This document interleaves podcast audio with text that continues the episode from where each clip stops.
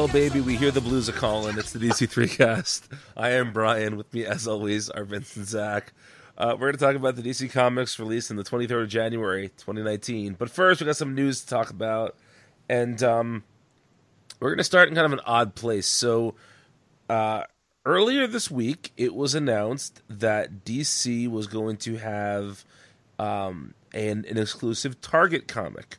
Now, this doesn't sound all that odd until you realize that DC is currently putting out exclusive uh, Walmart comics, and Walmart and Target are essentially the two biggest big box retailers in the country, and compete with lots of stuff. So it's odd that this is happening.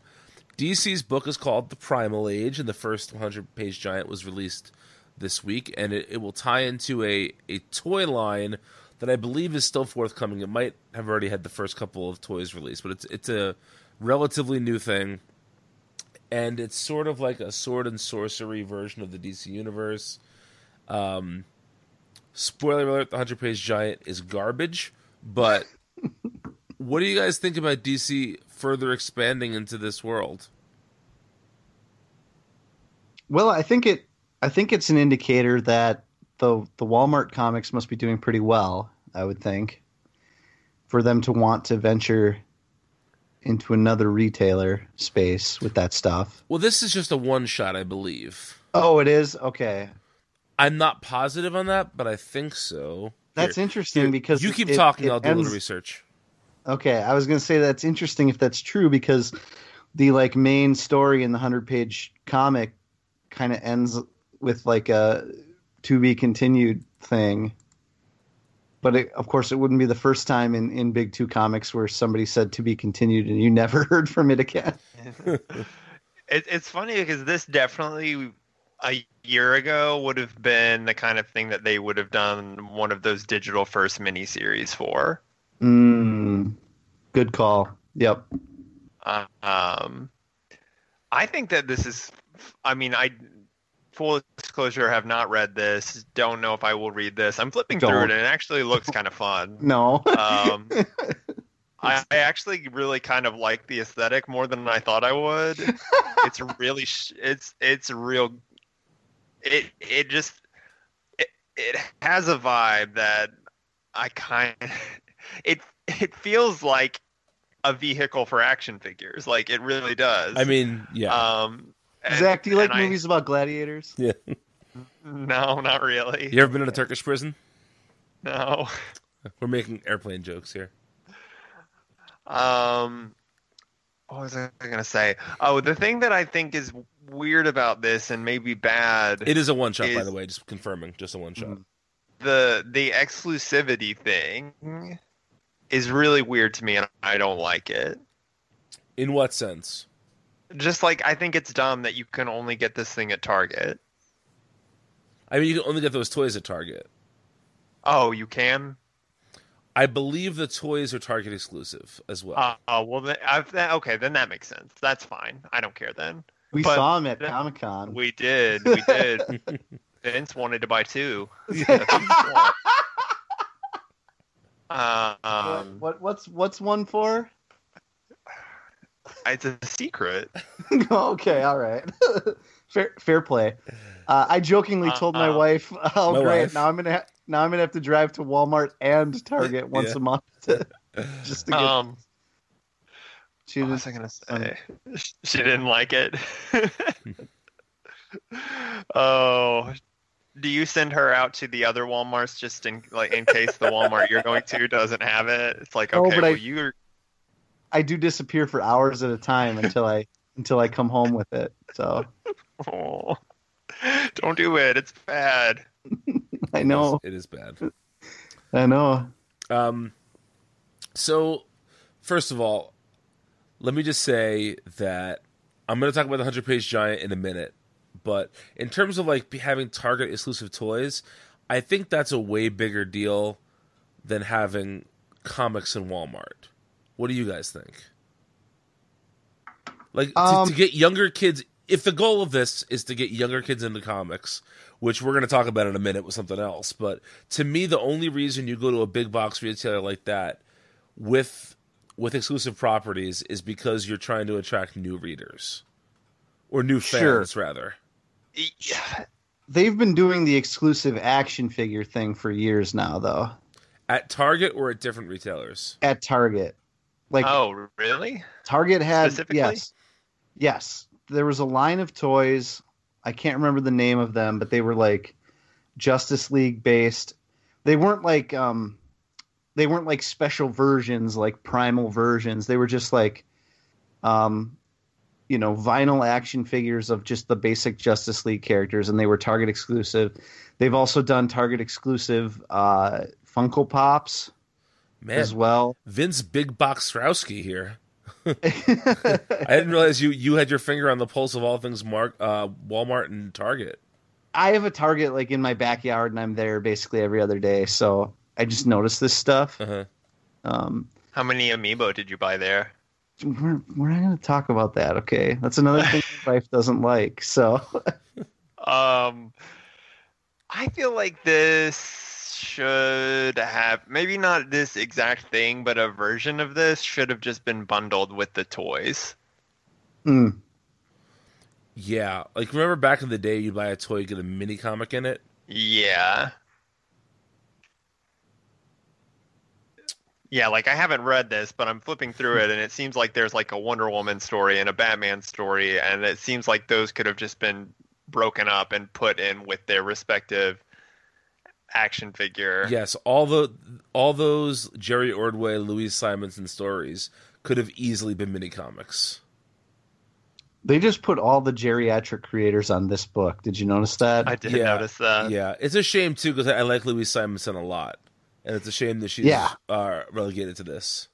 Yeah, but I mean, like you talk about wanting to try to get kids into comics. Like, if they're, what are the odds that they're going to go to a store to get this exclusive toy and then also see that there is a comic book related to it? I mean, I guess maybe, but like that's a pretty big up purchase for ten dollars there. I feel like. See, my whole thing with this is like I know when we're invited to, you know, insert child of friends birthday party here or insert my daughter's classmate party here. You ask the parent like, well, "What is little Jimmy into?" And if they say superheroes, then you go there with like a twenty dollar budget to get them superhero stuff, right? So if I'm walking down the aisle and I see a comic and these figures, I could see myself buying those two things for little Jimmy or whatever. I, I think I think that's actually like a a pretty solid uh, a pretty solid uh, strategy as long as they're in the same aisle. You know, as long as you don't have to Mhm. jackass around to find the comics. Vince, you'll have to let us know if you have to, if you have to jackass around. I'll I'll let I'll let you know exactly where they are. Yeah. So let's talk about this hundred page giant just for a second. I know I'm the only one who read the whole thing. Um, it is bonkers. So essentially, this takes place in this mythical world where there are these orbs that everybody wants. they, they they sort of establish what everybody wants them, but they, they sort of don't establish what everybody wants them. Are they Dragon Balls? More or less, yes. Um, uh, the Joker is dressed like uh, like He Man in this. He is absolutely Joker He Man. Um, there is some stuff like uh, you know Wonder Woman gives Batman a starfish to put on his mouth so he can breathe underwater. Um, that's just like really funny, but there's also some really just bad comic booking in this. Like for instance, when they go to Atlantis to meet Aquaman, Aquaman says like, "Look at all the splendor of Atlantis," and all you see are like the rooftops of two buildings. Like Yeah. they don't show you. It, it, it's like in an old TV show where they where they had no budget to show you something, but it's a comic. Budget isn't a thing. They should just show you what Atlantis looks like, but they don't. Um. Uh, my favorite bit of of dialogue, not dialogue. It's I guess like uh, um, what's the word I'm looking for? Like it's it's not dialogue, but it's it's the description that's written in there is like they they try and take all the different heroes and mo- and put their like catchphrase or something into the Stone Age, almost like the Flintstones would do. You know how how, how Fred Flintstone like would what? Give me an example. You know what I'm talking about. Like um, Well, everything. there, everything would have a joke in it that's like that's talking it back to the Stone Age or something, right? Yeah. basically exactly. this tries to do that with like sword and sorcery stuff so i'm trying to find here like the way that they make superman here it is so instead of saying look up in the sky it's a bird it's a plane it's superman they say look to the sky it's a hawk it's a lance it's superman since when is a lance the the sword and sorcery equivalent of a plane Who's throwing a lance? How often do you look up in the sky and say like bird, bird, lance, bird? Like, how is that even an option? It's so dumb. So you think maybe even like an arrow would Right. make Exactly. yeah. Batman's weirdly racist in this. Yes, he is. Like, Well, when is he not? well, we know. So we know that that part of, at least in some uh, versions of the Batman and Superman relationship, part of the distrust comes be, from Superman being an alien, right? Mhm. But like, he just straight up comes out and says, like, in the clunkiest way possible in this, he's like. Well, the reason I don't trust you is because you're not a human. yeah. he literally says that. Uh, speaking of clunky, so in this in this world, Scarecrow uses his fear toxin on the Justice League, and Superman pretends that it affects him, but it really doesn't because he's an alien, as we've established. And he says something like, "You know, why don't you really make these fools suffer and tell them your plan, Joker?" and then Joker does. It is the laziest bit of writing I've ever read. Shame on you, Marv Wolfman. that is who wrote it, right? Yes, yeah, yeah, yeah. Um, also, the Joker, the Joker is so shoehorned in here, it not fitting of the primal age at all. isn't his hideout called like the Ha Hacienda? Yes, Yeah, Oh gosh. yeah, yeah. Um, also, there's like so each each of the little mini stories has a like a full page black and white spread that um that like you know is is the title page, and it just takes one of the panels from the comic and blows it up in black and white. But the panel they choose from the Superman issue is Superman literally punching Bizarro in the dick. I'm trying to find trying to find the page. I can have you guys scroll to it, but The other thing that I like about those title pages is Uh-huh. that, um, I scrolled to page eighty three. oh yeah, there it is. is. Yeah. He's getting him right in the mummy daddy button. Yeah, um, the other the other thing I like about about those title pages is that the Batman one they're supposed to be the titles of the story. The Batman one says Dark Knight, but then the story's title is Darker Darkest Night or something like that. Um, so just like the laziness that this was put together, like it just feels like it was slapped together at the last minute. Yeah. I just really like that Superman and Bizarro have mace hands. Yeah, Yeah. better to dick punch with, my dear. yes. I don't always dick punch, but when I do, I wear a mace. Uh, any other um, any other primal age thoughts? I'm I'm flipping through this, and as long as I don't read the words, it looks good. Scott Koblish, I believe, does the art on the main Oh, story, and it, Koblish is very good. yeah, pre- yeah, pretty good. No, I think really good. He's really good, but this is. I don't think this is top Koblish. We just say pretty good around here. He's especially here. I mean, on one hand, like this is the sort of ridiculous, fun comic booking I want, but I don't really want this particular comic. I don't want these. Yeah. Um. Well, speaking of exclusive comics, uh, this week the Superman 100 page giant number seven came out in Walmart stores, and this issue features. A, um. Well, Vince, I'm, I'm gonna let you explain this one. Ah man. Okay. So this it's it's Tom King, right? Have, did you say that already? Tom King, yeah. Yeah.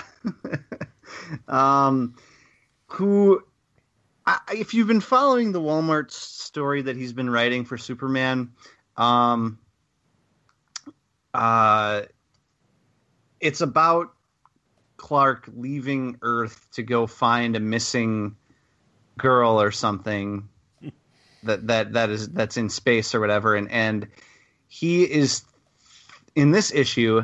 He's thinking back uh, on Lois back at home and, and is worried that she's being uh, killed in all sorts of brutal ways. And you see her die on panel like a dozen times. Uh, there's a there's a, one of Tom King's famous nine panel grids where in each panel she dies in a different way, and though mostly those are they're are okay. They're not really like gruesome or grisly. Um, it's supposed to be an homage to this old like uh, Curt Swan story, like the many deaths of Lois Lane or something like that. Um, I think maybe it wasn't Swan. It was some. It was it was some Golden Age comic, I think. Um, but then on one page she gets shot in the head, and that the the bullet wound is like just off panel, but you can see blood bubbling up and her like dead eyes open wide. It's a really creepy image. Um, especially creepy probably if you're like a young kid and looking at it. And the fact that the fact is is that these are in Walmart's buy the Pokemon cards, buy the fidget spinners, buy like the trinkets at the registers where pretty much exclusively kids are going to be like While begging mom, for their while parents. to- moms and dads are putting their stuff on the conveyor belt, kids are looking in this section. Yeah, exactly. And um, as far as I know, none of the other content in these comics is mature in this way. I'm not, you know, it, they pull from they pull from like previously published DC comics to fill these things out to 100 pages. And I'm wondering if there are some story because DC can get, you know, this certainly isn't the first time DC was very violent. They're violent on a weekly basis, right?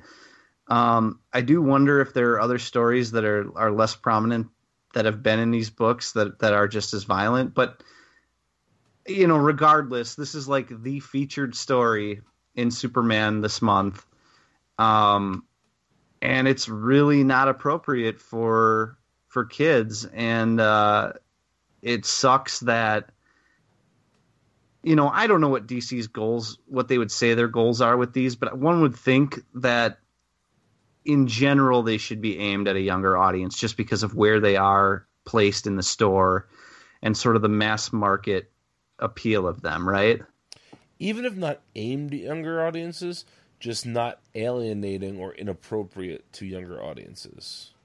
Yeah, I mean like I said, there's stuff in the comics every week that you find at comic book shops that you can just flip through and, and see, you know, gruesome shit like this all the time. Um, but that's a different that's a different environment, you know. I would also argue that this is particularly gruesome. I- I mean, yeah, it's it is it's creepy to look at. It's uh it's not good. And I just don't understand like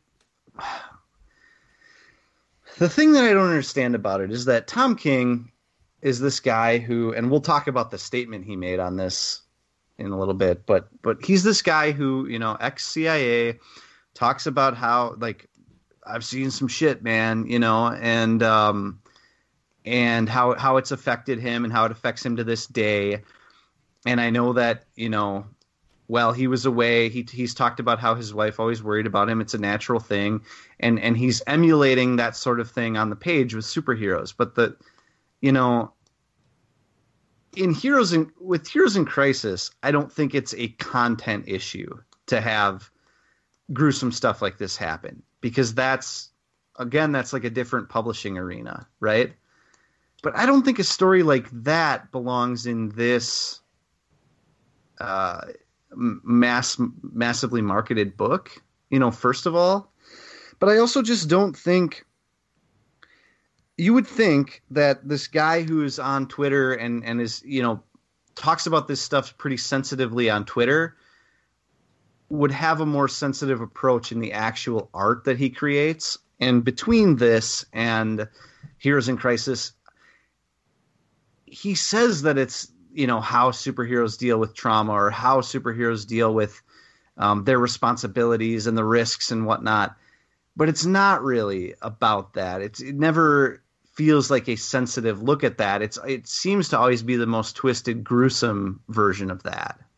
I think, and uh, I I just don't think the books that he talks about to like interviewers or whatever are the same ones that end up getting published, and that's his fault because I think it's a misreading. He's talking about the books one way and assuring you that they're there's some sensitive look at trauma and then what gets put out is not. It's just grim, dark, twisted garbage. You know. Yeah.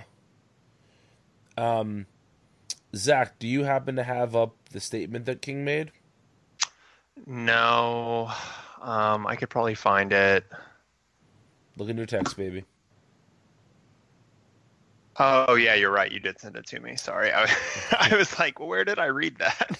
Um, but uh, Vince, just to, to kind of to echo your point here for a second, I think that the idea of Superman being intensely worried about Lois Lane is a very Superman idea, right? That that's not the idea we have the problem with.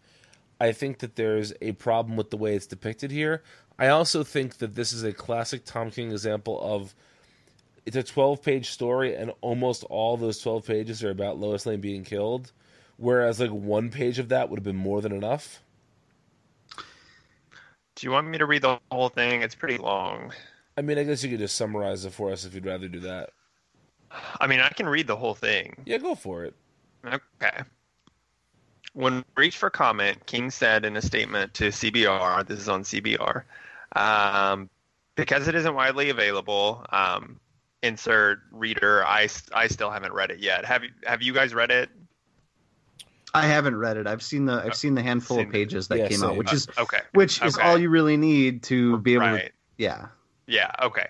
Um, I'm not sure people know the story. Uh, in parentheses, uh, which is beautifully told by Andy, Sandra, and Brad. So here it is. On a mission far from home, Superman tries calling home. Lois doesn't answer. As people do when they can't get in touch with their loved ones, he starts imagining worst case scenarios. Why won't she answer? Images of her demise crowd his thoughts, driving him crazy. In the end, the line connects, and Superman and Lois discuss how worried they are about each other. They both lead dangerous lives. However, neither of them asks the other to compromise that life. Lois has her career, Superman has his. Despite the worry and risk, they trust each other, they depend on each other, regardless of the heart of it all. Regardless of the heart of it all. Uh, I don't know what that means. they both go forward, and they both they both go forward, and they both continue to save the world. He continued.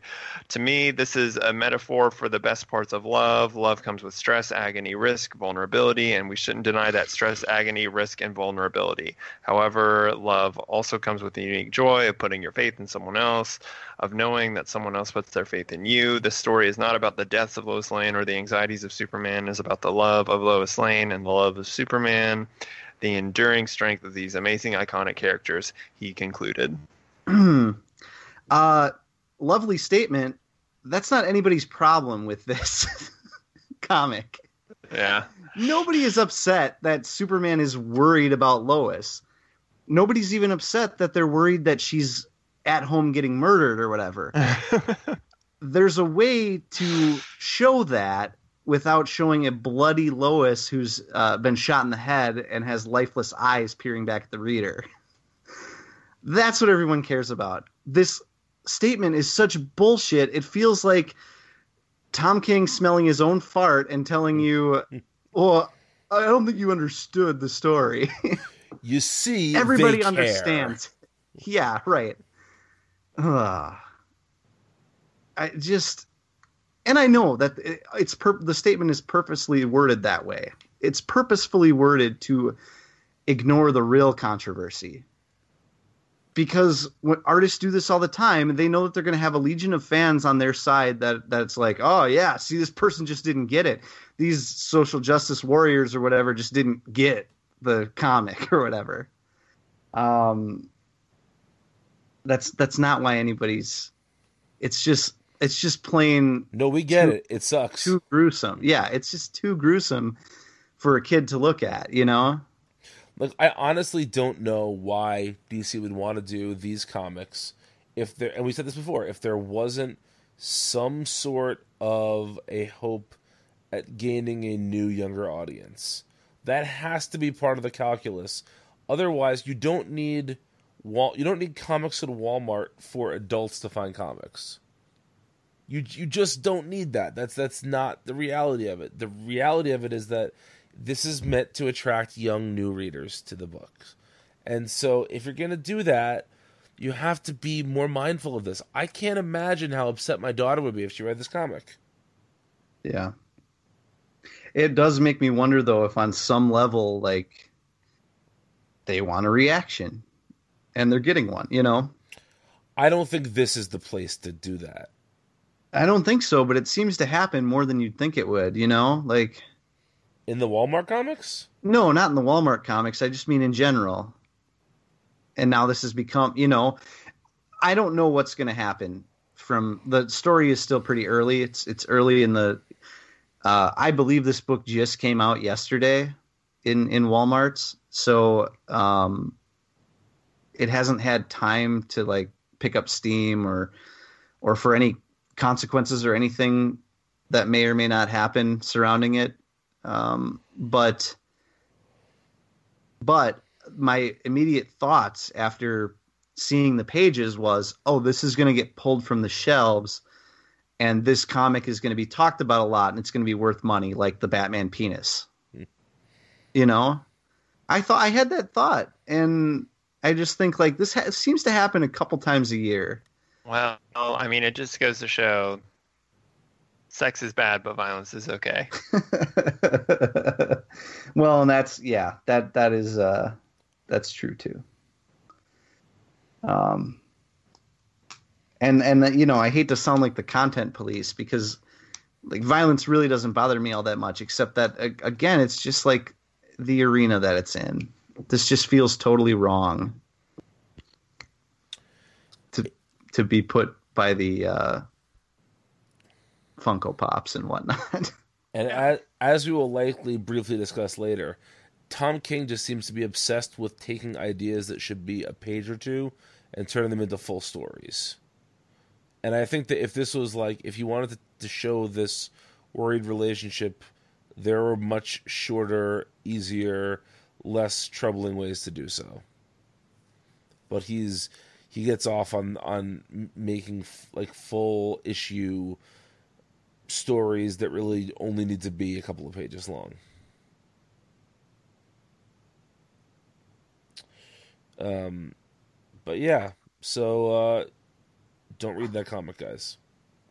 It's probably trash.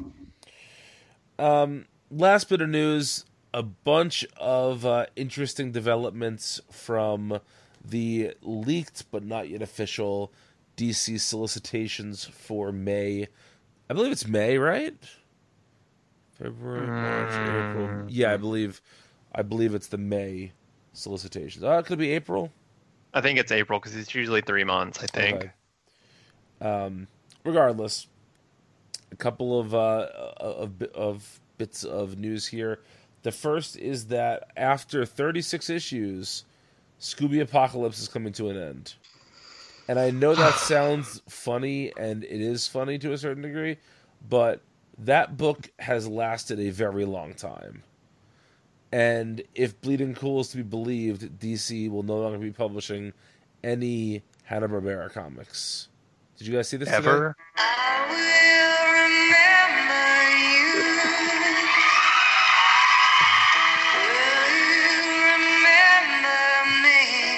I cut it off. We we don't get sued. Um, but yeah, uh, Bleeding Cool reported that the Warner Brothers brass was not happy with these like new interpretations of their Hanna Barbera characters. somebody somebody read um Snagglepuss. yeah Yeah. um, go on, Brad.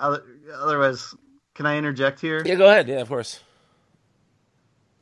Do they really think that there's like an audience out there itching for a Flintstones comic where uh, Fred comes home to, to Wilma doing the dishes and the, the dishwashing bird says it's a living and and just the same shit just happens uh, that always happens in a Flintstone story or I think they want to see uh, an Order of Wild Buffalo comic.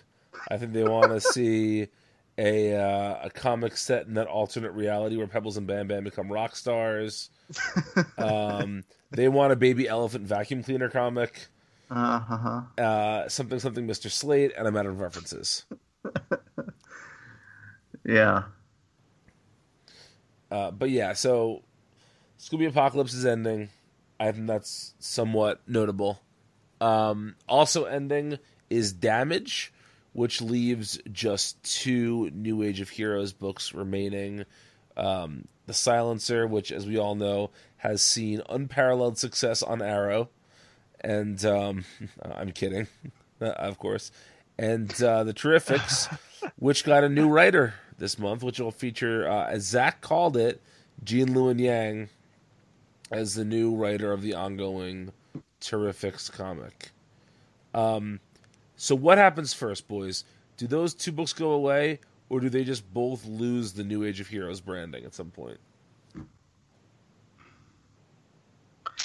unfortunately for Gene Luen Yang, who's a terrific writer, I feel like he's just been hired to drive this one into Chappaquiddick or something. you know? Whoa, that's the darkest way you could have said that. but possibly the best Yeah, oh, I, I'm not. I'm not arguing that, but yeah.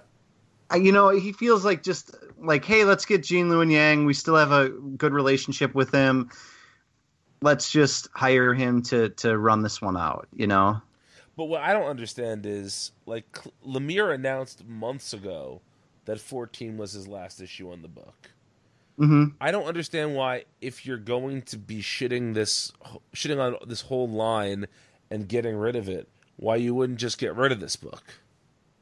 Like Well- what is it about this book that demands continuation from a DC It's ter- perspective? it's, it's terrific ah, Can can I suggest something without having ever looked at the sales data on it? That it's the best selling one.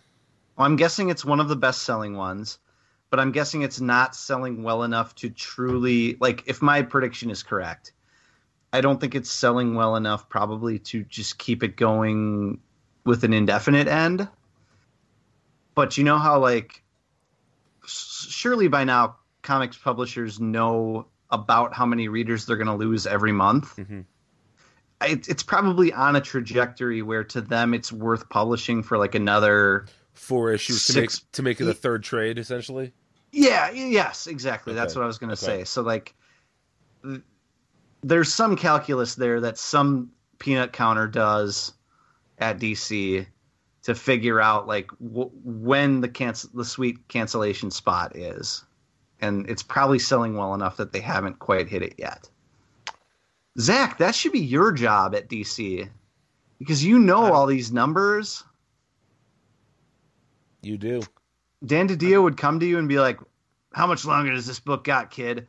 I don't, I don't know why he's like Perry White now, but um, Give me pictures of the Spider-Man. i would honestly i would i would love to have that job yeah, Um, and then and then you'd say, "Well, it's got, you know, it's got, it's a, it's this is a dial H." That's what you would say, and they would know exactly. 10 was the A last grossly one that has overrated book? up What'd you say? I said a grossly overrated book. Fuck you, God, I'm just messing with you. God, I hate it- you. it- issue 10 was the last one that we have numbers on and it was 19,000 copies Okay, so, so, it's, that's it's just below that 20,000 range it's the 110th overall selling comic for the month of november um Yep. He's definitely piloting this the sinking ship.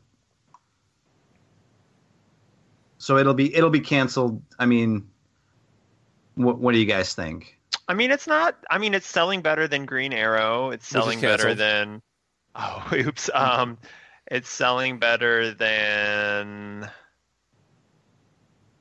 Ooh, it is it is dreary down here. these are all mini. These are all mini series and and and like imprint books. Oh man, maybe it's worse off than I thought. It's selling better than Silencer. Um.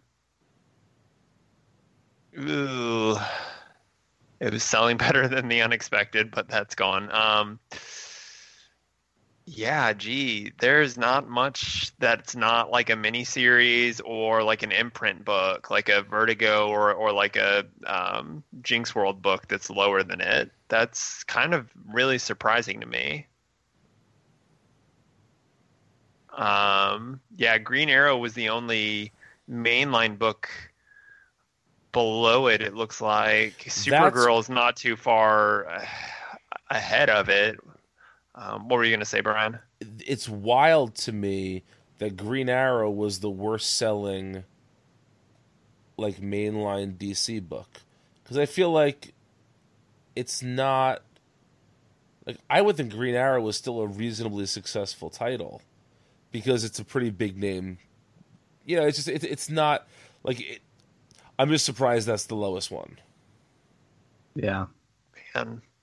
I haven't looked at numbers in a long time, but this is super interesting. Um, Lay it on us. issue number six of Hawkman Mhm. was only is at twenty one thousand already. That's like really low. I feel like for a number six issue. It's funny you say that, Zach. When I talked to Venditti, I couldn't tell if this was just a slip of the tongue or if he meant it. He was saying that this Krypton issue like sets up a lot for what he called the last arc. I don't know if he was just meant the next arc or if he meant the book's going away already. Because I wouldn't be surprised if this was a 12 issue and out book. Yeah. Mhm. I wouldn't either. Yeah, it's it's really low. Um, okay, this I'm looking in November still because that was when the last um,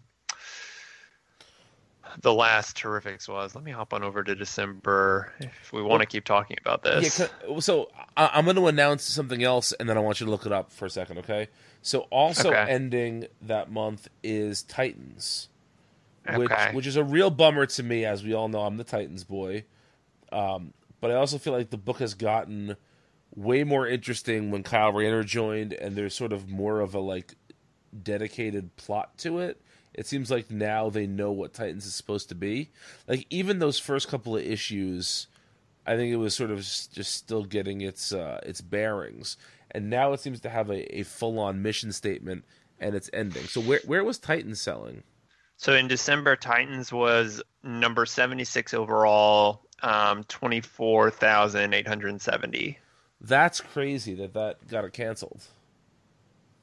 Yeah, it's outselling um, Red Hood Outlaw.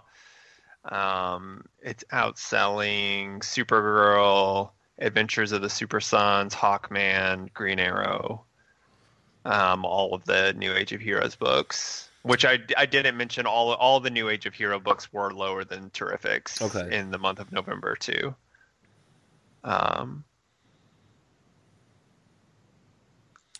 it's weird like you know just trying to parse through this it's weird that i mean like, I, i'm glad that red hood is still in existence. I can't believe i'm saying that. I'm glad that supergirl is still in existence. It's odd to me that dc is publishing so few monthly superhero titles that those books are so low. Because i feel like mm-hmm. a, i feel like a book with super or a bat family member in the title usually means it's relatively safe. Yeah, man, this is so uh, so. Ugh, man, this is crazy. I haven't checked these at all. Like Batman, Tom King Batman is hovering in like the low 90s, high 80s. Issue Ugh. six of Bendis Superman is at 52,000. How is Um, Batman outselling Superman two to one? Well, I, Batman. I know how. Yeah, Uh, action. Let's see where action is. Oh, action. I think is one of those weird ones too because it came out the first. There was an issue in December. I'd have to go back and check and see where it was in. Oh yeah, because of that weird first week of January thing. Yeah. Um, but man, that's crazy to me. Um, I'll be interested to see where Green Lantern is like three months from now. Yeah, I wonder how much Morrison buys that book. Action Action is right below Superman. Um, in no, in November, Action had just shy of fifty thousand. Um, Superman was fifty four thousand. Huh. So anyway, with with Titans ending, you know, I feel like one of one of the things that DC was really good at in the last 6 months or so was presenting the Justice League books and their associated titles as all like these big pieces of uh of a well-knit continuity that was going to be working together to tell this overarching macro story. And with Justice League Odyssey losing Josh Williamson, and with Titans now ending, and with seemingly Tom King shooting Nightwing in the head, and that messing that up, and uh, Batman and the Outlaw, Batman and the Outsiders, rather, which was supposed to tie into this, being delayed indefinitely. Like it just feels like the Justice League books, which were supposed to be this like haven of intercontinuity, is just sort of getting messed up right now. And I wonder if that's due to editorial changes or if that's due to just you know things not working, which happens sometimes. What do you guys think about that? Um, I think there's got to be there's got to be some there's going to be another relaunch coming. Maybe, maybe not of every book, but of a lot of these books. You know, we're not going to go without a Green Arrow book forever. You know, um, we'll have another Titans book sometime. There's, there's, this is That one I'm This- less sure of. well, all I'm I, it doesn't have to specifically be Titans. I just mean like books are going away and they're going to be replaced by By something. by something. This this has the feel to me of like the DCU era where there were a bunch of different books that that felt like at that point they were all doing their own thing. And some of them were ending, some of them were starting. There were like little mini weird mini series here and there. But at a certain point it felt like everything was kind of winding down to some sort of relaunch. And I feel like that's going to happen again whether that comes out of Doomsday Clock or Heroes in Crisis or God knows what. It's coming though. Um, it might it might be a year from now, it might be two years from now, but um, that's what it feels like to me. And it almost feels like it doesn't have much to do with what's going on in Justice League right now. But I don't know how that can be because I, I want I would think that Scott Snyder is going to be one of the major architects of whatever comes next again. You know, Right. um, Again, I feel like this comes back to what we talked about before of just like how many um like big um just how many big people are at DC right now and how many conflicting visions there are. Uh huh. Yeah, I agree. I but yeah, Bendis, Bendis too. You know, we we know Yeah. that. So here's something else I I kind of want to bring up, and I don't know. I don't know the specific numbers behind this, and I only know that that there have been rumors over the years about DC needs to DC uh, brass needs DC to hit a certain market share. They don't have to beat Marvel because they rarely do, you know, in mm-hmm. like total total share of the market. Marvel usually sells about 40% of the comics in the market, right? And DC is usually in like the low 30s. and I just looked at the numbers for the last month that they had on Comichron, and I think DC was at like 31% or something. And I know that when if DC dips below like 30%, there's there's there's rumors out there that like they get pressured to do something to to bump that back up. You know, that's I think that's where like holding the line at 299 came from. That's where like the relaunches come come from when that happens, you know. Mhm. And I just feel like if a lot of these books are getting canceled and a lot of them are underperforming, like if if Green Arrow's underperforming, if DC is getting that market share down down, you know, threatening below 30%, we already know that Dan DiDio got a contract extension, right? Recently, Did that was that how recently was that? like within the last year. Um, at least that's what Uncle Rich says. Right. Uh, so short of turning over the editorial staff and and refreshing that, they're they're gonna have to do something again. And I just feel like another another relaunch is gonna give that temporary shot in the arm that it always works. You know, it's Marvel does it constantly too. So I I think that's what this smells like. You know. Interesting. Zach, any ideas about this? No, not really. I I think Vince is probably right. Um,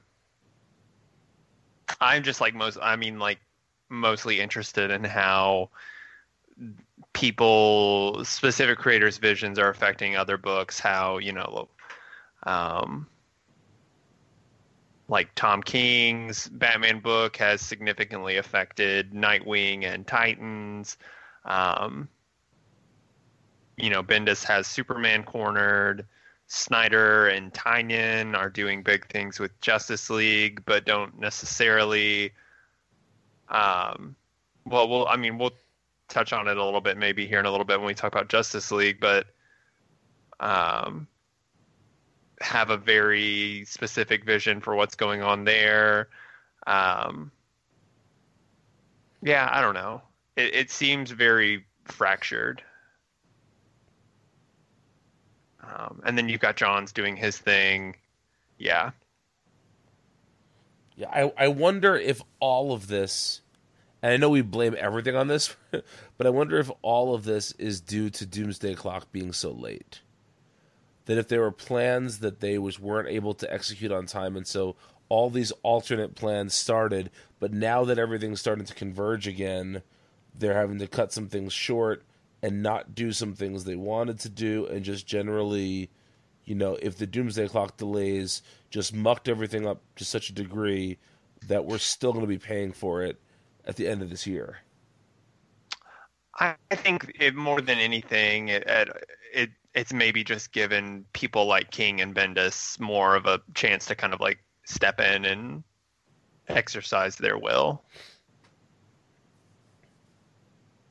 I don't know. I get the distinct impression that this Justice League relaunch was supposed to be after Doomsday Clock, and that they had to move it up to accommodate that. But then, I don't know. I, I just have a feeling that Doomsday Clock was supposed to be this like universe changing event, and now it can't be. And everyone's kind of in the growing pains of, well, how do we rectify it being this big universe changing event when we don't want to change the whole universe?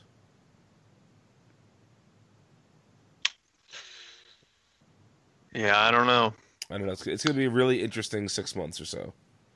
Wait, it's more than that. What what issue are we on with Doomsday Clock now? We're about to be at nine. And it's twelve issues. Yeah. So we've got the majority of this year left. Yes, especially because it keeps being delayed. Still. Yeah.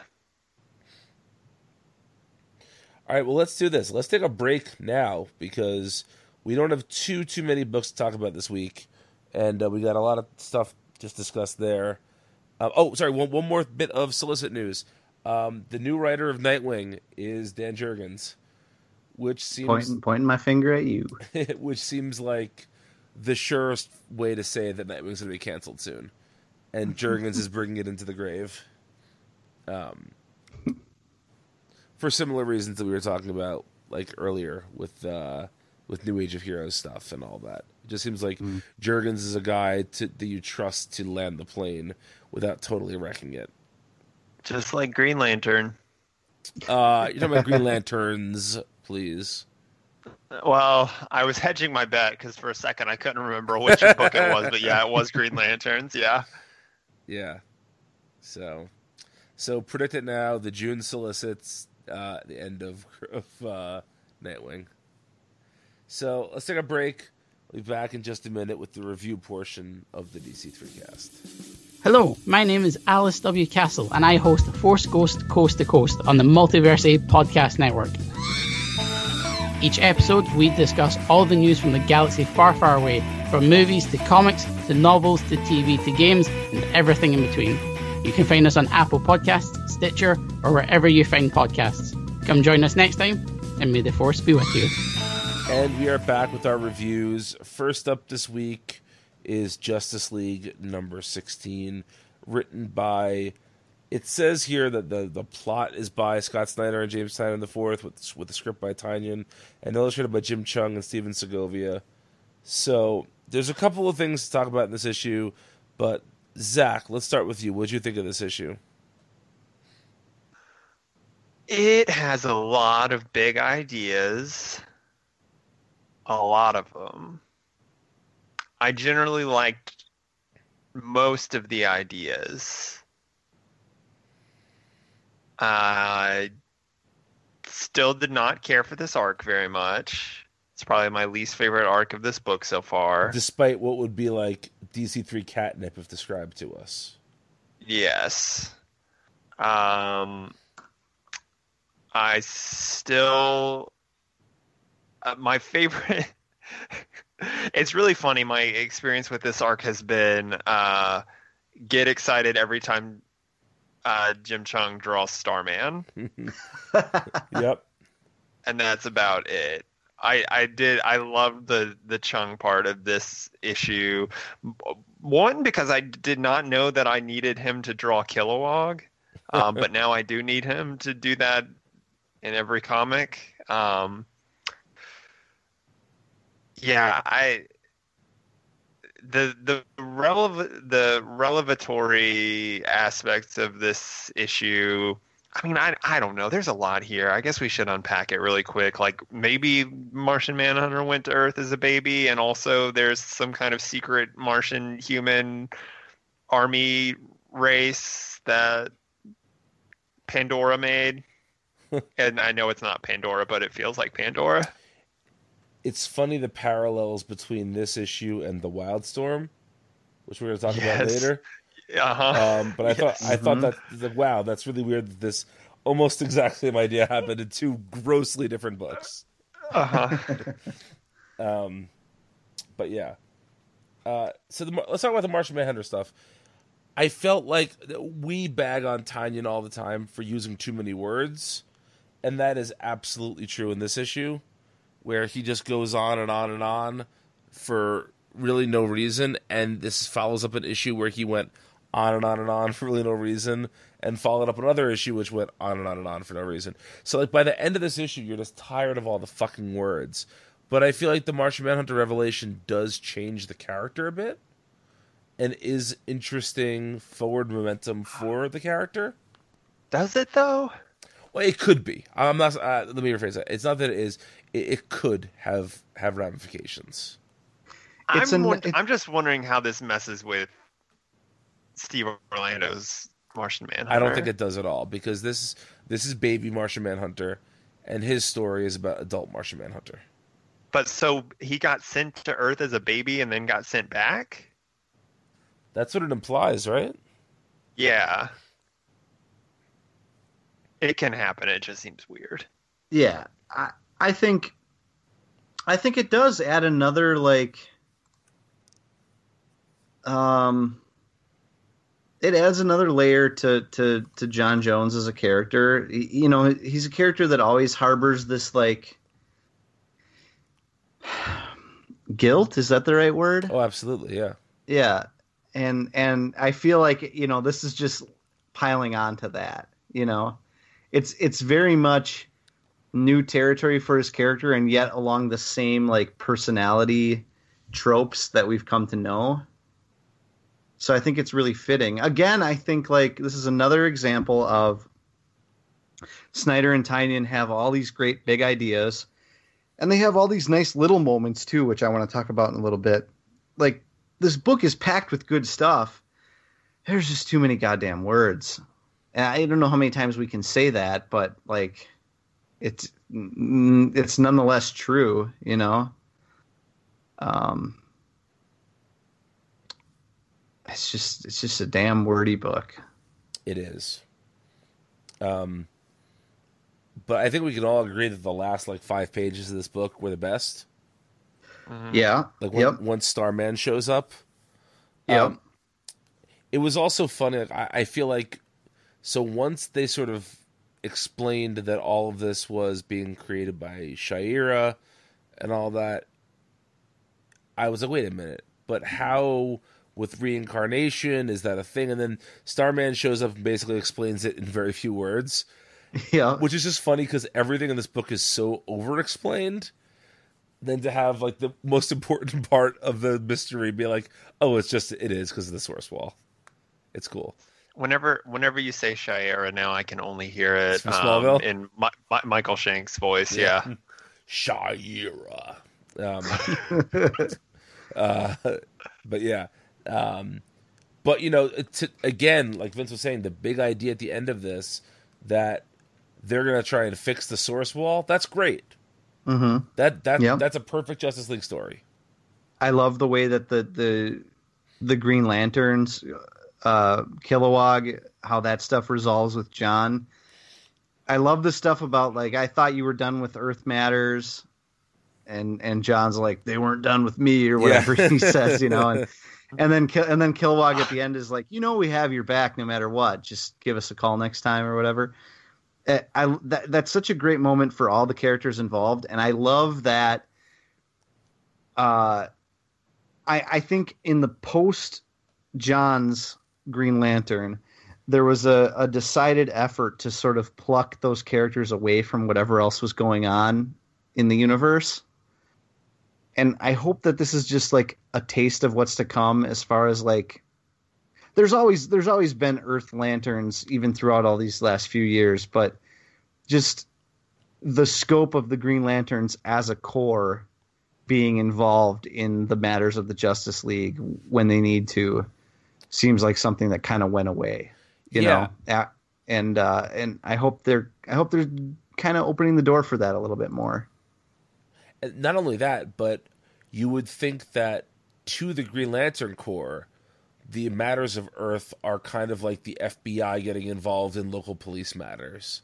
Right? That It's mm-hmm. so much bigger. And Kilowog kind of says that. Like, when are you going to stop giving a shit about this piddly Earth stuff? You know, I- I, just I, I like that perspective. It's not it doesn't come off as insulting.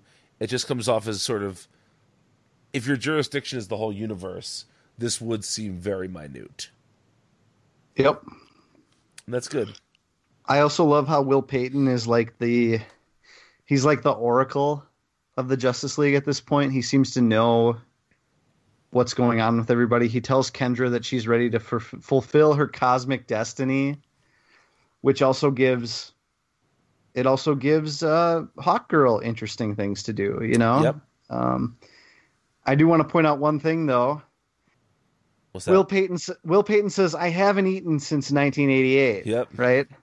Well, actually, Starman dies in Eclipso: of The Darkness Within, issue two, in October of 1992. So that means that Will Payton technically didn't eat for four years. Yes. That's it's the kind of thing I don't really care about. But I I, re- I looked at that and I was like, I wonder what that's in reference to. Or at that point, was the DC universe four years behind our universe? It very well could have been. Ronald Reagan was still president. Yeah. Um, the Berlin Wall still stood. M- MTV was just getting. MTV was still playing music videos. Ohio. Uh, Hmm. anything else to say about Justice League? Segovia's art was fine, but Cheung's was better. Cheung's Mhm. Cheung's so good. Oh man. I wish Cheung was doing more. Yeah. Cheung just uh just stand just drawing characters standing around is good. Yeah. You know? Riley Rossmo's uh, uh, Martian Manhunter is the best, but Cheung's is very good. He has that very pronounced brow. Yes, Yes. The brow is important. The brow is very important. Whereas Segovia's Martian Manhunter is just like 1000% New 52 Martian Manhunter Yes. all the time. It feels like I'm reading. Um, Stormwatch. yes, yes. Who wrote that Stormwatch? Was that Paul Uh, Jenkins? that- No, it was Paul Cornell. Ah, I'm sorry, I got my Pauls mixed up. Yeah. Although I do think Jenkins took over after like the first six issues. So good call there, I think. Let me I'm gonna research that. Okay. While you research that, let's talk about Naomi. Do you want Yep. to say Naomi or Naomi? I would say nay. Nah, Naomi. Nay, nah, nay, Vince? nay. N- Naomi. Naomi? All right, so we'll say That's Naomi. nice. Naomi number one, written by Brian Bendis and David F. Walker, illustrated by Jamal Campbell. So, this issue, uh, first of all, I love that Bendis wrote a 12 panel grid instead of a 9 panel grid. it just makes me laugh. Just, I see what you're doing, Tom King, and I do it one fourth better than you. Um, so this this issue sort of uh, is built around a small town in the DC universe where Superman shows up one time, and it sort of makes a big, makes big waves, and all of this is tied into a young woman named Naomi, and we um, we find out that she was adopted, and this is very much a, a first issue that sets up this new character, this new status quo, um, but I think this feels both very at peace with Young Justice number one and also with what Bendis is doing on Superman. So I think this is a really interesting sort of collection of like disparate Bendis DC ideas put together. Um, I'll talk about it more in a minute. Vince, what do you think of this issue? Um, I liked it, but there, there's a lot I like about it, but I don't think it's not the type of first issue that I like. It's the type of first issue that is kind of bugging me in the ways that Bendis at Marvel bugged me.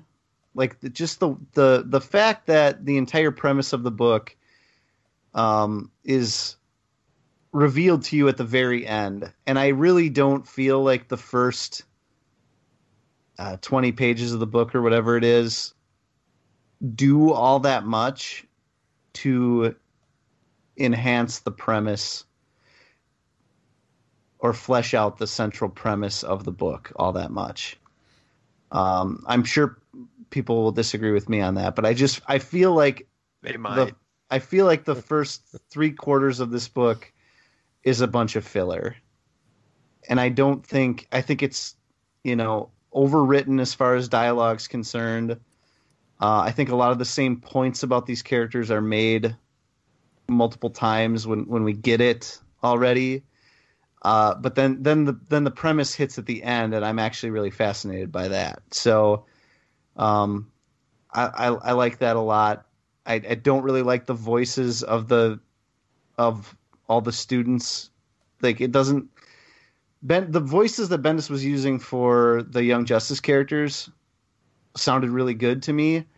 That this stuff sounds overwritten. Like this doesn't sound like the way people actually talk. You know, this is very much the the mammoth back and forth dialogue that it isn't really the way that people talk to one another. Um, but but I'm definitely interested in the book. Um, I think I think it's a great premise, one that I'm not sure we've seen exactly before. Uh, I want to ask a question before I turn it over to Zach for a second. Uh, but first, let me say, uh, Vince, you ignorant slut. Yeah, I know. Uh, no, how how would you have introduced this new character and this book without the first two thirds of the issue? I don't know. Don't a- don't ask me to think about that. I'm just telling you that like I'm just telling you that that I don't like relative to the number of pages, I don't feel like I really learned that much about these characters. I don't know anything about any of her friends really. Isn't that kind of the idea though? Like I don't I don't think so. See, to to me, this was about her realizing that she's living in this like bullshit world where nothing means anything except for Superman, and then she finds out at the very end that that something else does matter.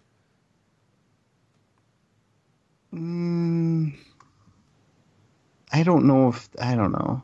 I don't know. Zach, what say you? I liked this book quite a bit. Um, I think I think that Vince's complaints are valid, but more just in the way that I think anybody who would bounce off of this book because it reads like a um, very Bendis first issue would bounce off of it. Like I think that's fair. This feels like the most Bendisy book at DC right now, and and I kind of like it for that reason. Like this is his pulse at DC. Mhm. Yeah. Um, but I also get like a major like I I don't want to like continue to draw the uh, Bendis Kirby comparisons, but this also feels like his Jimmy Olsen. Oh baby,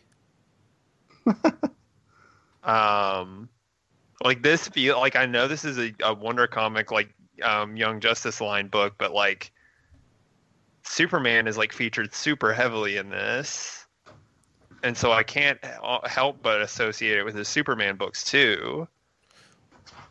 And part Yeah, of me the almost wonder Superman if book- it'll like bridge the line there. Oh, go ahead, Vince. the Superman books are way better at being comic books, I think. I don't know. I think I think this does a good job of being a comic book. Like I honestly like really kind I feel like there's one the the one page that anybody who is like not a Bendis person is going to come to is that one that's like the two page spread broken up into like five uh rows and there's Mhm. just words. Yeah, um but it's like really pretty. I feel like it works. I feel like it does a nice job of like telling a sequential story. Um but like i i think that that is an acceptable form of comic booking I just think like s- structurally for the structurally to me there's so little up front. Okay. So there's these two appearances by Superman that Naomi happens to miss. Um, and the town is like freaking out about it. And it's that same idea over and over again. We saw him, Superman's great, this is everything to me. And then halfway through the issue, or a little less than halfway through, Naomi's with her therapist or something, and they talk about how she's adopted. Right there, I, I think the problem with the issue for me is that at that moment, I was like, oh, okay, well, she was adopted because she's actually special in some way. And that's going to be the final page reveal. And everything after that played out exactly the way that I thought it would. And it made me think that, you know, this this whole issue, it, it's supposed to set you up for that ending being really intriguing and shocking. And while I am intrigued by where the direction's going to go from there, it's telegraphed so early and it's surrounded by so much fluff that to me it just didn't whereas every issue of Superman or Action Comics that Bendis has written has been just packed from beginning to end with great scenes that you can remember and describe and great little moments. This felt like so much fluff up front with the great moment coming right at the end. But that moment was also telegraphed way early. well it's also a very different story though I know, I know. I'm just saying, like, the, but then that's the Bendis I prefer. I found out. Well, but I mean, you know how much, you know how big of a skeptic I was about Yeah. Bendis Sure. game, sure. and Yeah. now Action and Superman hits, and they're they're him writing comics exactly how I want them to be written. Okay, but, but but you're missing one big part of it here, which is that Bendis is coming into Superman 80 years in and doesn't need to do the legwork he has to do for a new character. I don't think there's much legwork done here. Is what I'm saying. I I don't think there's actually that much that he establishes in these first like 16, 18 pages. All right. Not that not that fills out that much space. All right, I, I, I disagree with that because I think that like literally all we knew about this book before it started was that the main character's name was Naomi, right? hmm You find out a bit about her in, in, in the first issue as a whole, right? You find out her deal. You find out the world in which she lives in with with a fair amount of specificity. You find out. You don't think so? No, I just think everybody's just cracking. Everybody's just cracking sarcastic jokes, and you don't actually learn much about. But I think that's the point. I, I think that she is like first of all, I, I was talking more about the setting of the city, not necessarily like people around her. But I don't think you learn much about that either. you learn it's a podunk nothing town where Superman shows up one time and it blows people's minds. They call it the event of the decade, and he's there for 17 seconds. I think that I think that I think in that in that description you learn a lot about the town. But regardless of that, I think that like I couldn't tell towards the end of this issue if this was a situation where everybody knows what happened 17 years ago except Naomi. And everyone's just kind of telling her to forget it because almost like a, a Truman Show thing where everybody's in on it except for her. Did you guys get that vibe at all? Mm, I, I I thought that you know maybe the adults know that, but the kids only have worked out hints here and there about it. Uh huh. Um, but I don't know. I, I felt like if you're going to tell this story, if you're going to, and I agree that like the Naomi being special thing was telegraphed as soon as she sat down on the therapist couch, essentially. Um, Well, uh, she's her name is the name of the book. She's obviously special. right, yeah, but the way in which she's special, I think with the adoption thing was was pretty easily telegraphed. So I agree with you there, Vince. But I think that to make that reveal matter, you need a first issue like this. I don't know. I, I really enjoyed it. And I'm not saying you're wrong. It's, it certainly isn't the best comic Bendis has written at DC or even the best issue of the week. It's just, I thought it was a strong debut, and I think it'll be better from here, but I don't think that the first issue was bad by any means. Well, and here's the Right. thing. I I sound I sound like I'm criticizing it a lot, but if you look at and I'm trying to be a tough grader, but if you look at my multiversity chart that we're doing, I gave it a 7 out of 10. You know, like I, I like it. I'm just saying like the stru- all I'm criticizing is the structure of the issue because it's so much less satisfying to me than the other work that Bendis has been doing at DC lately. And you're right that it's a different book, but that's what makes it a less satisfying book to me. You It's- know? It's we're also talking about Bendis a lot here, but we we shouldn't discount uh, David F. Walker. David Walker. Yeah, Well, uh, okay. One of the great things about the book is that you don't know where Bendis and Walker end begins and ends, yeah. but it sure, at least this first issue, sure feels mostly like Bendis, which is why it's I, very Bendis. Yeah, yeah, Yeah. yeah. not yeah, and I and I like David F. Walker. I think he's a really talented writer. I've liked almost everything he's done um, that I've read. Um, but but you, you, I look at this and I think straight up Bendis the whole way through. I agree. I, I don't know if that's fair or not, but but I mean, it sure seems like it. I also could see this being a situation like a Scott Snyder and James Tynion, where a lot of the sort of big ideas here are Bendis's, and after this first issue, you'll see Walker more taking the lead and sort of scripting the book. hmm Who knows? I, I think it's good. I was just I was just frustrated with. I was like, oh, this is decompressed in the way that a, a Marvel Bendis comic was. And it it bugged me a little because there's there seems to be a formula there that I can identify when I'm reading it. You know, um, the Jamal Campbell art is, is some of the best work of Campbell's career. Yes. Yes. This issue looks gorgeous. And what I like about his artwork is I like how for the most part he's he's drawing stuff that is very much um like uh I, I don't want to say looking like our world, but sort of the whole idea of this book is that it's like the superheroes come to small town America, right? So I get that part. But then you see someone like um what's the guy's name? The guy at the end who's not the tattooed man, but I thought maybe was the tattooed man at first. Um D. D. Yeah. The, the guy who tells uh, Naomi about when she was adopted, who was just like a larger than life, muscled out comic book character dropped in the middle of this normalcy. I really enjoyed those little touches. Mm-hmm. Gorgeous coloring by by Campbell also.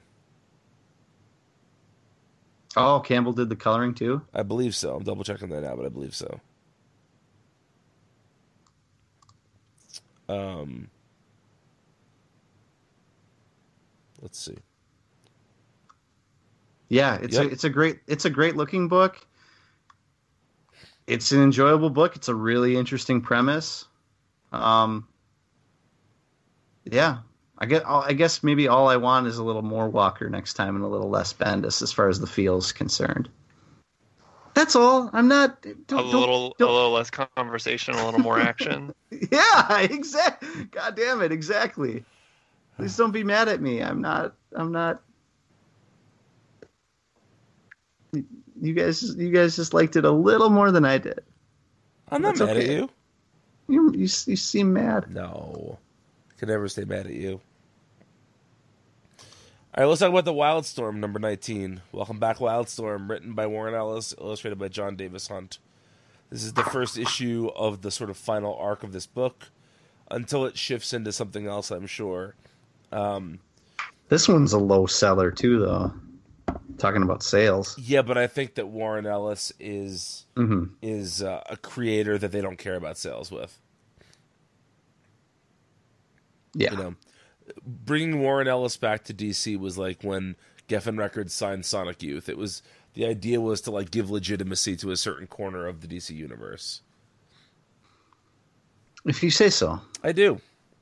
Um, so um, I mentioned before how there's a bit of this book that's a lot like Justice League this week, which is that there's this is a very this is definitely the wordiest issue of the Wildstorm so far, and we get a sort of really deep dive into the history of this world way before things like Io and Skywatch, but you know back way way earlier. And the integration of various alien species into the world and um you know Davis Hunt is still doing really incredible artwork but this is the first issue I think that didn't give him like a big action sequence to illustrate and I think the issue Yeah. somewhat suffered because of that what do you guys think Zach, Maybe, but I I loved this issue. I thought it was so good. Um, I I thought that the info dump on this in this issue was handled perfectly. Um, the, the art was fantastic. The, the character moments were really great.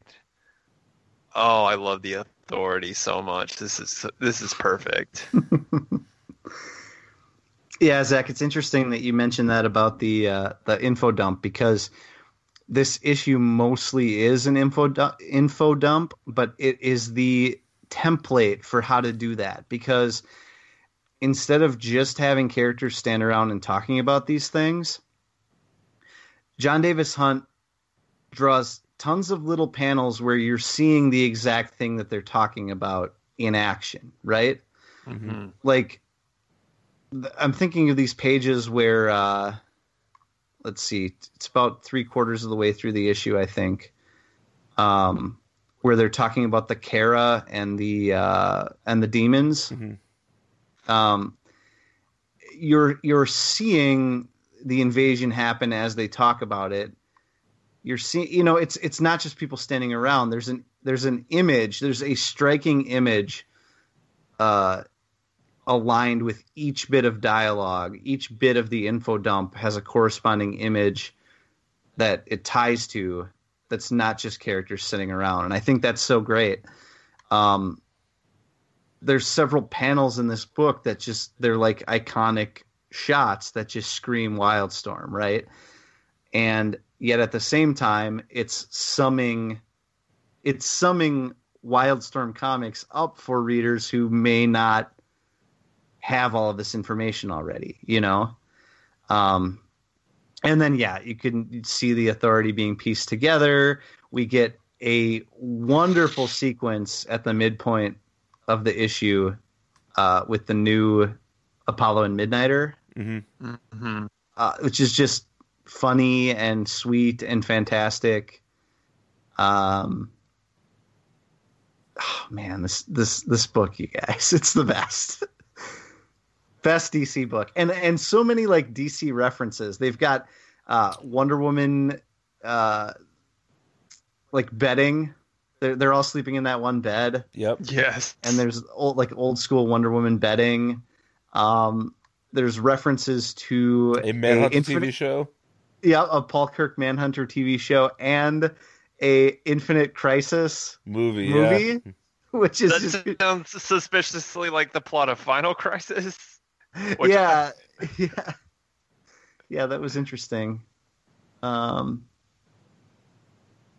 yeah, I don't know, but and then the, I love the uh, they talk about the Mars expedition, which has been sort of a a thread that's been hinted at from the very first issue, I think. Um, that lighter that says like Mars Expedition 1955 has been present since the beginning of this series, and now you get you get a visual depiction of that expedition, and I love how the uh, the UFOs are drawn like old school crappy uh, flying saucer US, UFOs. Yep. That's so fantastic. Like every little detail about this book is so good. The the image of Henry Bendix like playing with the rocket ship and the and the little uh the little flying saucer. Well well they talk about what a Yep. psycho he is. oh god. So good, you guys. Be- best issue of the week, best comic DC's publishing. It's yeah. it's all good. Yes. I will It- it is argue with the best good. picture, of the, with the best comic of the week. Okay. Um, Oh, I no. I, you don't think it's the best comic of the week? I think American Carnage three was better. he liked uh, Primal Age.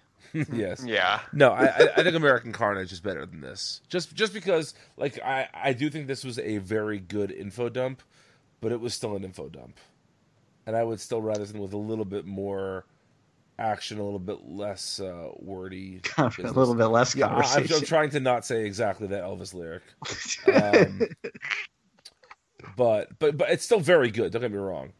It's, that's it's fine. It's, It's, still very it's, my favorite. This is Zach Nips, so that's fine. Yeah. Well, we, we know that you're the authority boy. So, um, do you guys have any feeling for what's coming up next in the uh, the wi- not the book The Wildstorm, but in the Wildstorm universe?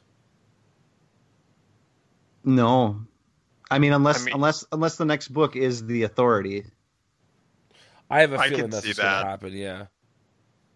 I mean, did you guys see the um the cover for issue 22? I think it was that Jon Davis-Hunt Mhm. posted. Uh-huh. That looks very good. And 24 is the end of this, right? Yep. Yes. So we'll see. Uh, before we get to our little micro reviews, little mini reviews that we do on the show, um, let's talk about our lists good list, okay list, and bad list for this week. Um, on the good list, we have American Carnage and cover. Uh, I said that American Carnage number three is something really great. We have uh, the okay list, which is Aquaman and Teen Titans. Uh, in, a, in a new category this week, we have the New Age of Heroes list, which is Damage, Sideways, and the Curse of Brimstone, which is, you know, it is what it is. And uh, the bad list has Batman this week. Oh, what a turd! Just a total turd. Another It's Zach, Zach talking about the turd again. It's the same thing. It is the same thing. Yeah. another issue that complete that, that takes 18 pages to undo its own premise. Tom King's just trolling at this point. I mean, the the bad thing is that it's working because we're still talking about them all, every week, mm-hmm. whether we want to or not. He's living rent free in our heads. Yep. Well, we, we do have three more books we want to just very, very briefly touch on. The first one Zach wanted to talk about is Freedom Fighters number two, written by Robert Venditti, illustrated by Eddy Barrows. And Zach, what's up with this book? Why are you want to talk about it? Well, so like after the last issue or the first issue, I guess, I think we all kind of came away like this is better than we expected, but it's still like not much and I don't really know what to think about it. Um I really liked this issue a lot, but mostly artistically, like I feel like I say this every time I see Eddy Barrows art, but I think this is like maybe the best Eddy Barrows art I've ever seen. He's been on a really good streak lately. Yeah, this looks good. And then also, um, I really like this team. I like um, just kind of the way they're presenting this world, and I loved the bit at the end with the the extra dimensional realm of ideas, the Heartland. Yep. Um, I like that this isn't just like a, I guess like a war story. I mean, it is a war story, but it's gonna have some kind of, I guess, metaphysical element. I just, I just dug, I, I dug this issue a lot more than I expected to. Yeah, I thought that it was it was pretty good. I I really like that the battle sequence that kind of picks up in this at the end of the last issue with uh, the team working together to take down that giant ratsy robot. Really enjoyed that.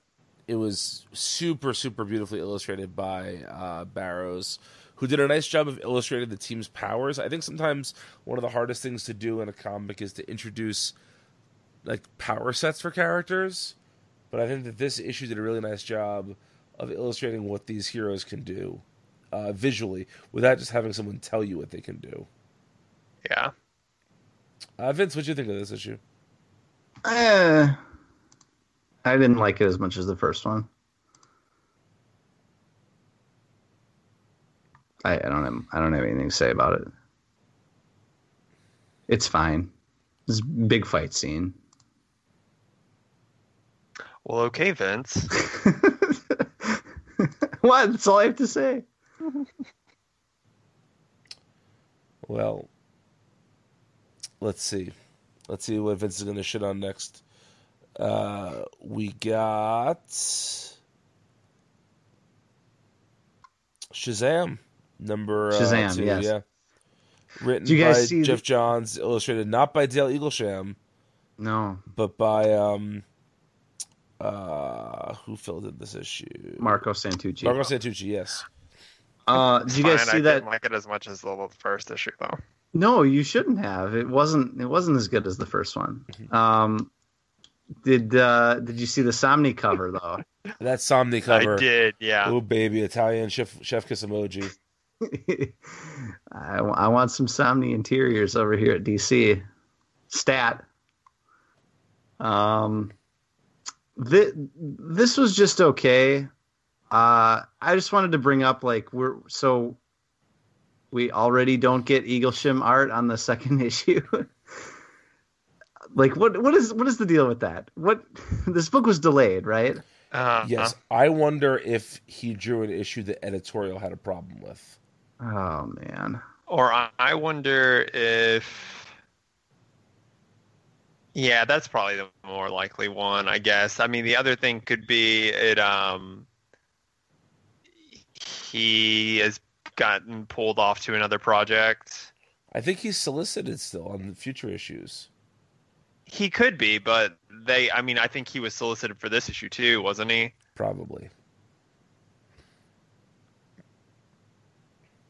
Was was it just supposed to be the cover that was Christmassy, or was the actual content of the issue supposed to be have something to do with Christmas? I don't know. It makes me it makes me just think this entire thing just got fucked somewhere. Yeah, you're probably not wrong about that.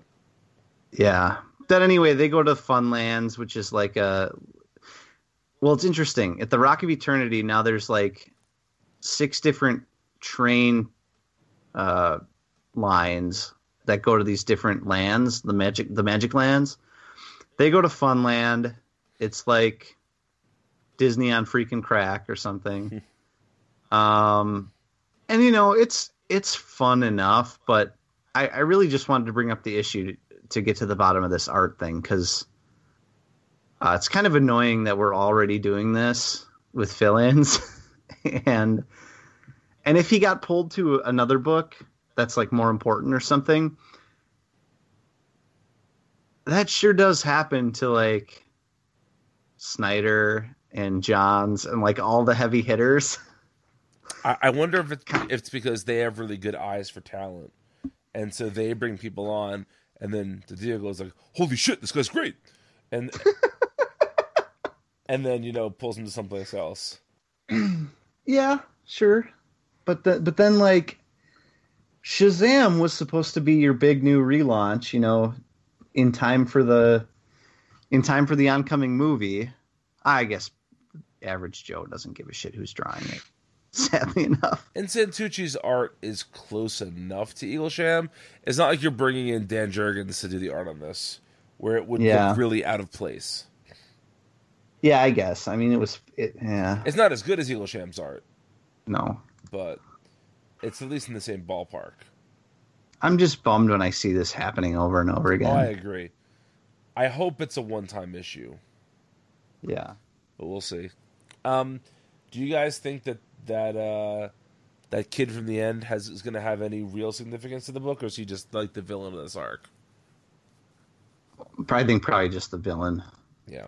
I would guess. I would guess it's a lie that he's like the missing seventh member or something. Yeah. Or, I don't know. Um, can we talk about Billy Batson's dad for a second?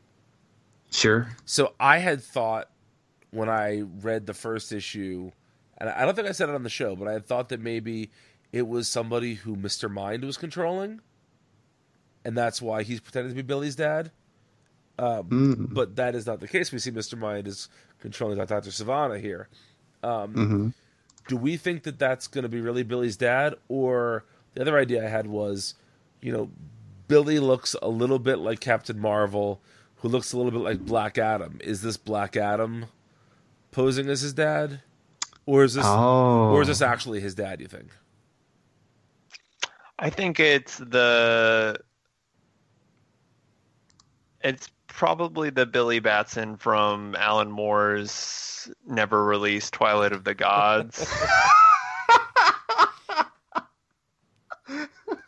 I thought you were going to say it was the Billy Batson from Kingdom Come. no.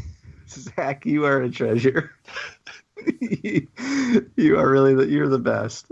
Oh, I, man. I believe that like Geoff Johns has like a, a, a like manuscript of that just tucked away in his desk drawer and he just loves to like he's crossing out. He's putting a big marker through all the stuff he's already used and seeing what's left. All he's Yeah. doing at this point in his career is ripping off Alan Moore in different ways. Yeah. Yeah, Oh, and I mean it in the best way. I I've loved like all the stuff that Johns has done that apes on more comics, but I think it's like it's a Especially funny do- joke now. Especially Doomsday Clock. You love Doomsday Clock. Especially Doomsday Clock. No, that's not the it. one I meant. That's not the one I meant. I meant what's the Sodam Yat story? Yeah. Um, What's that one? I- I don't know. you meant His whole Green Lantern run was built on it, though. So you meant you meant you mean Z for Zod, his upcoming V for Vendetta uh, Yes. remake set on Krypton, the killing jo- jo- jo- zone. the Killing Zone. Yeah. yeah.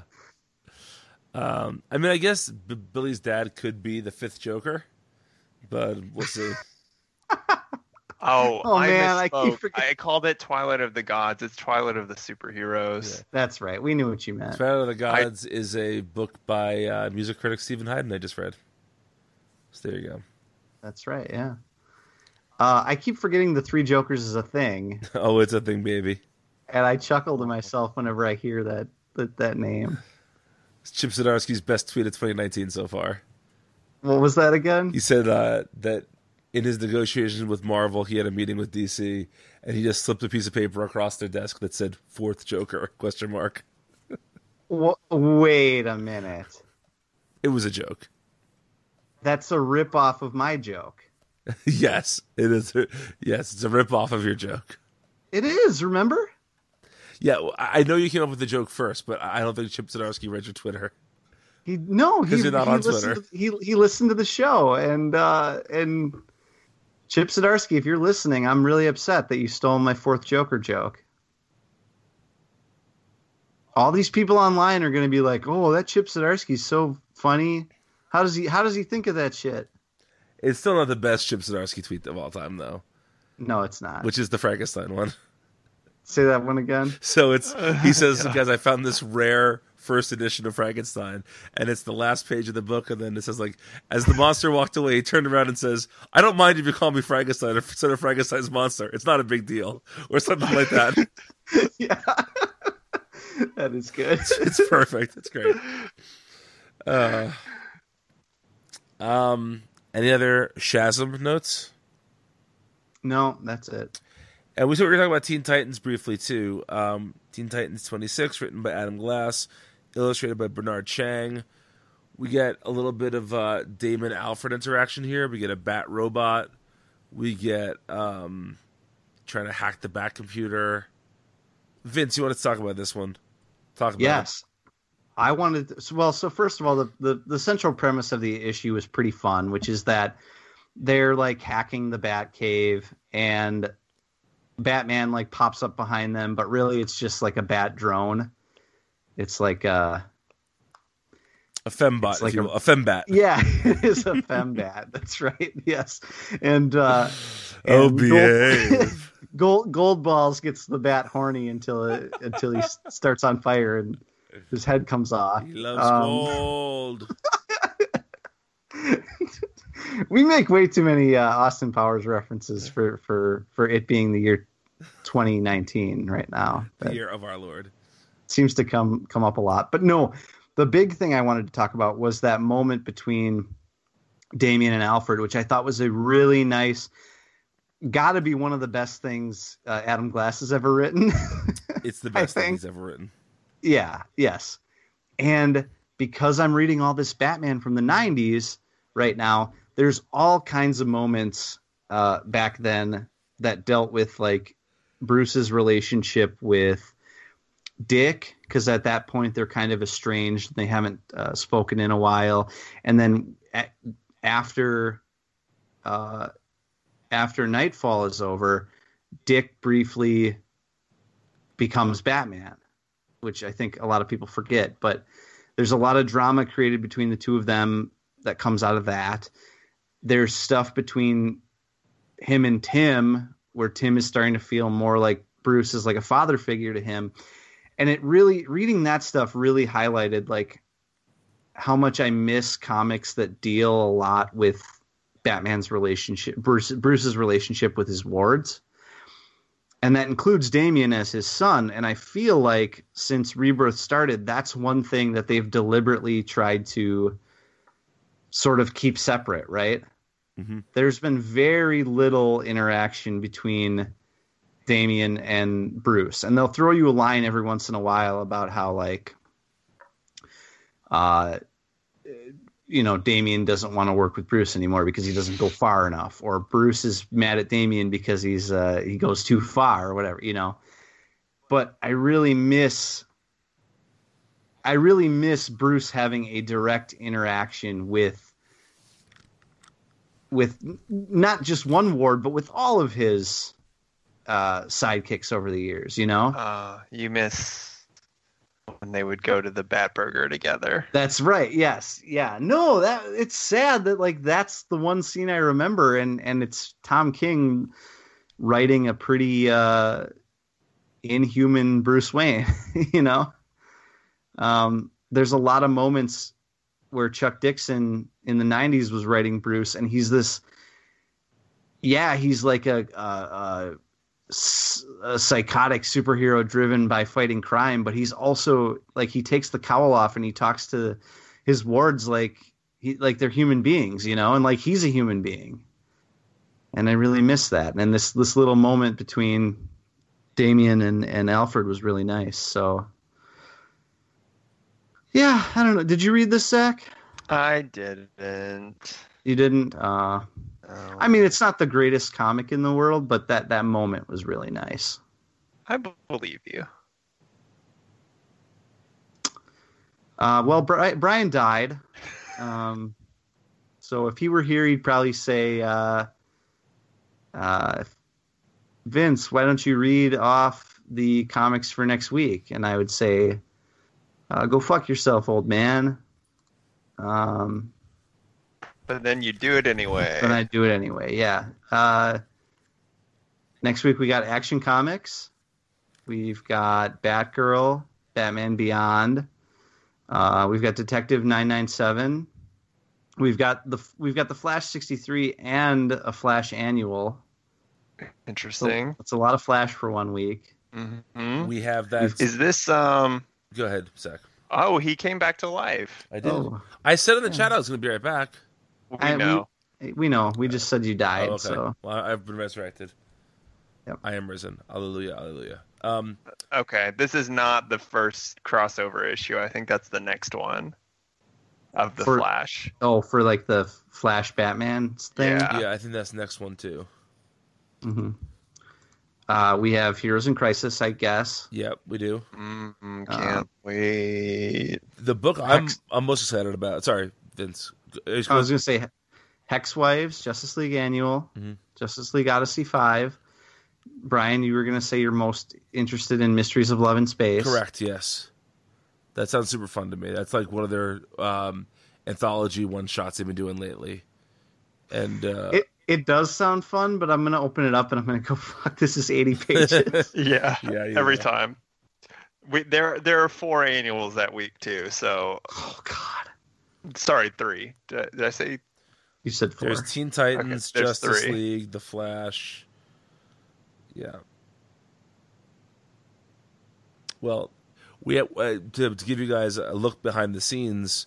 We have to record this a day late for Zach to play his video games, so we'll, we'll have time to read all those extra annuals and shit. Yep.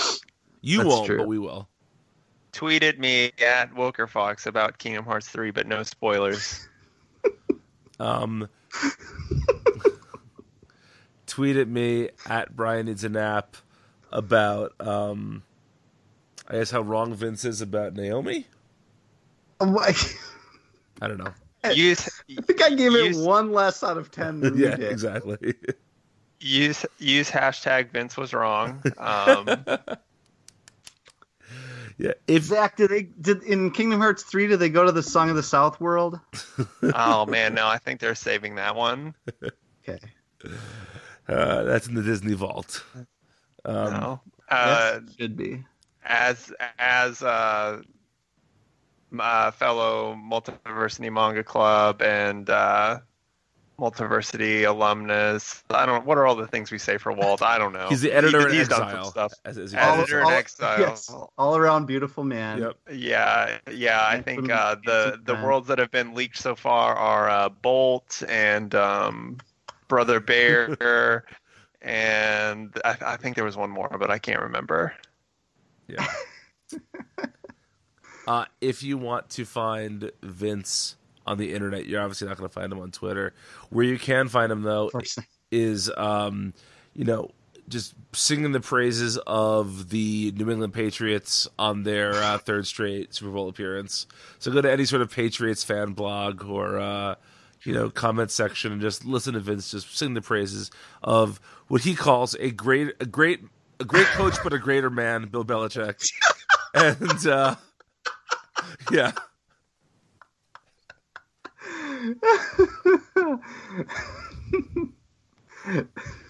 it's funny because it couldn't be further from the truth. Exactly. He's a monster.